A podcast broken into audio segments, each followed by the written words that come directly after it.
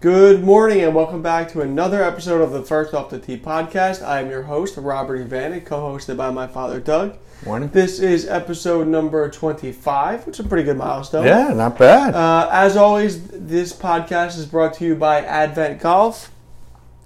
We have their sweet little bag here. As you know, we wear the Advent Golf belts. They just came out with a new line of hats. nice. Uh, their belts are spectacular. I can only imagine their hats are of equal quality. So Mhm. give them a check. Um, their website and uh, details on the promotion will all be in the video description. Uh, go give uh, Advent Golf a look. nice. Uh, all right, Doug. Uh, episode number 25. Let's look back at last week's PGA tournament, the Houston Mhm. Open. Did you catch any of it? So a little bit, but uh, cheers. Have take a little, take a little Joe. Got to get the day started right. I'm a little light in the coffee department this morning. Uh, I don't have the press. I don't have the premier coffee. I got the standard Keurig cup done. So just It enjoy the, what it it is. gets the job done. It gets the job done.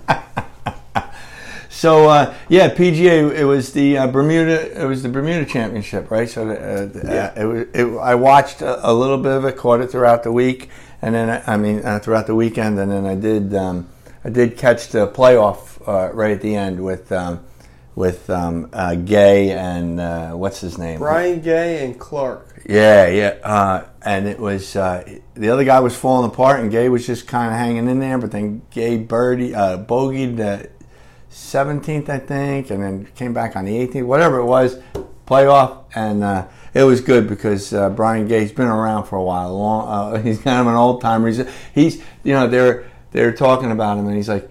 You know, he's looking for the senior tour, right? They're hanging in there so they could get to the senior tour, and here he is winning, uh, winning one of these uh, uh, PGA events. So Brian Gay is 48 years old. yeah, So you get in at 50, right? 50, right? So two years.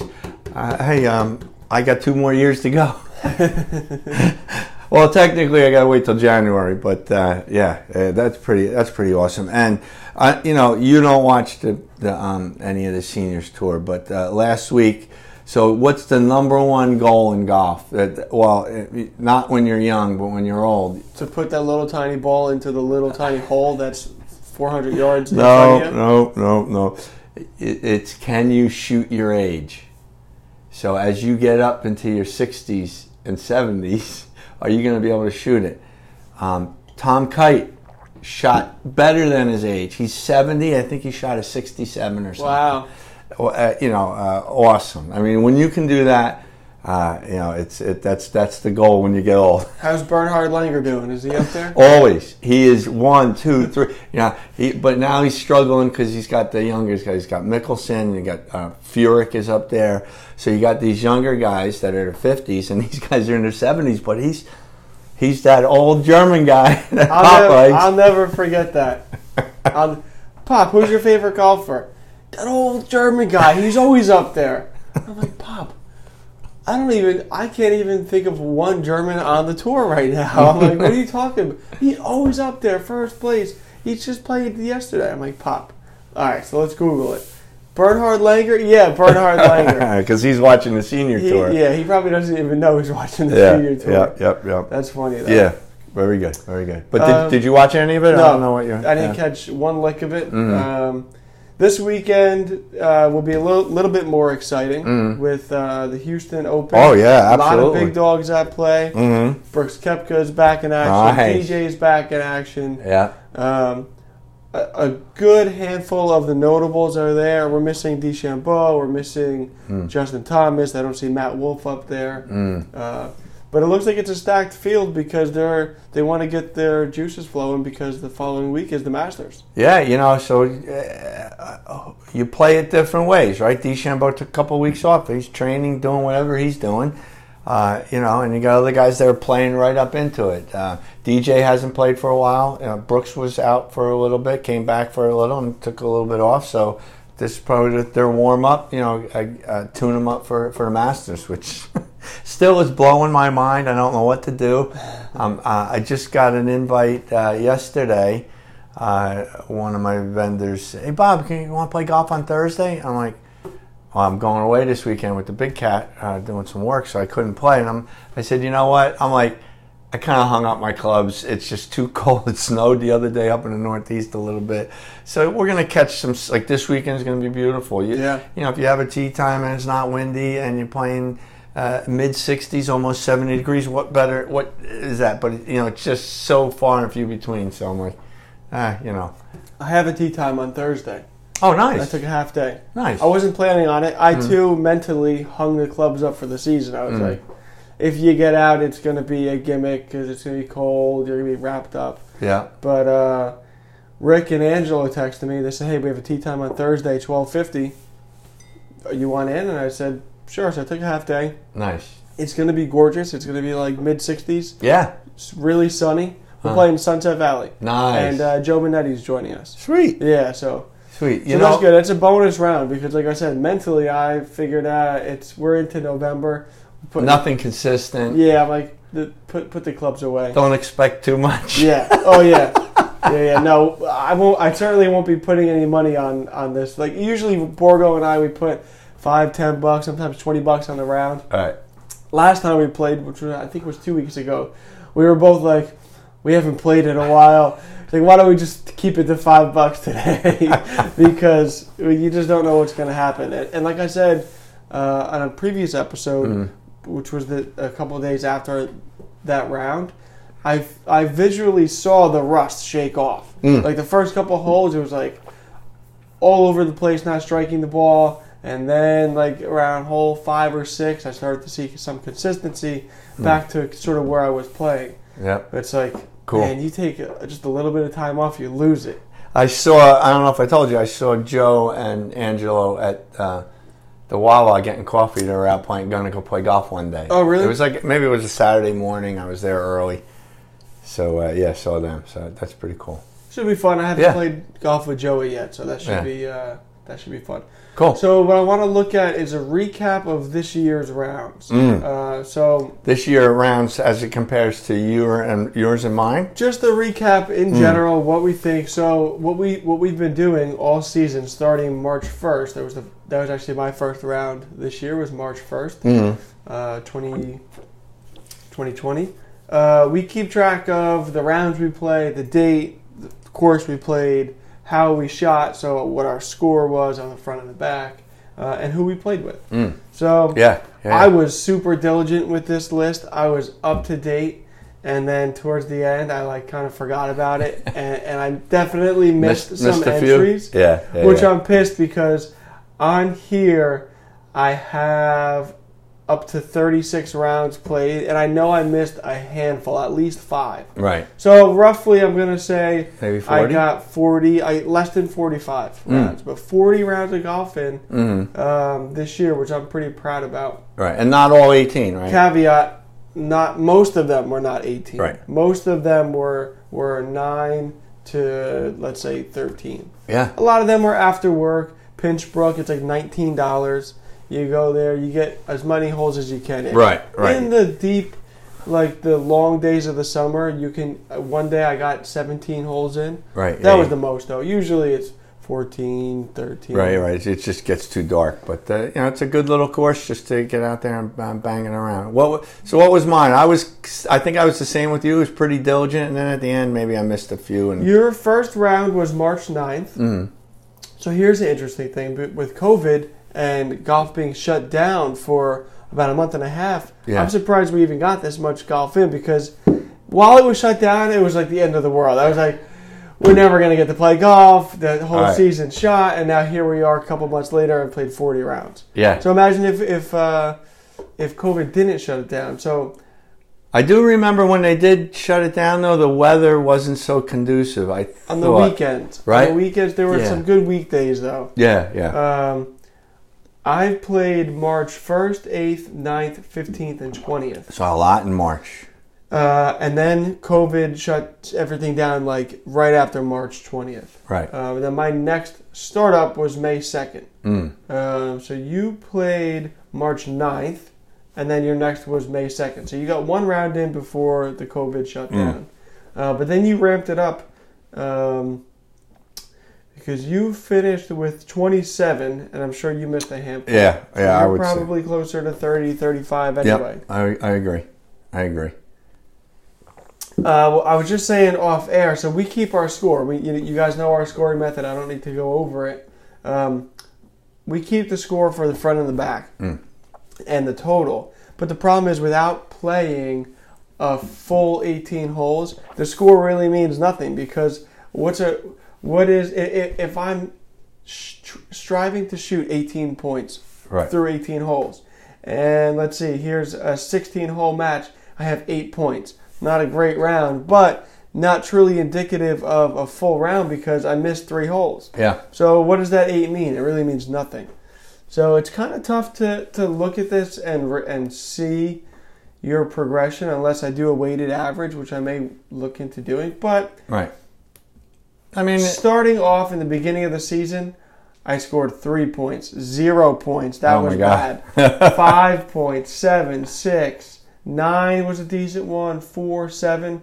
So these are looking back. Last year, I was averaging four points per nine holes. Mm. I would come in with a score of eight typically through 18. Yep, yep. So this year, my goal was definitely to beat that, and I wanted to at least at a, at my height reach 18 points through 18 rounds, uh, 18 holes.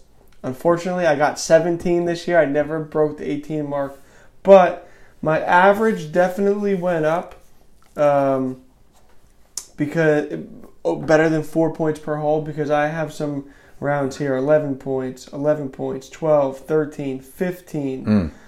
13, 11, 17, 12. So You're, you're definitely my up there. average probably Mm. went up closer to six points per nine holes. Yeah. Which is good. It's two more points per nine than I was Yeah, doing yeah. You year. definitely had played way better this year than, of course, last year. You know, because you even won the one round, right, with with Joey and I. I think you. I, I beat you and Joey, Yeah, right. yeah. That was a that was Yeah, a I, big. that was a I got lucky. I got lucky. Yeah, that it's round. all right. Hey, it doesn't matter. But, you uh, have some. You have some pretty big scores. Uh, you have one highlighted actually here. Twenty-seven, Yeah, best ever with uh, eighty-three with Tom Foley. yeah, yeah, yeah. Uh, So would would you say that was your best round lifetime, life, or are you lifetime. saying No, this lifetime. year? Lifetime. Best round ever. So this year, you know what? The universe is is uh, is uh, unbelievable. I shot my best round this year, and I shot my worst round this year. Right? I think we t- I talked about it the last time. I walked Yeah. off the course. I was Yep. just so.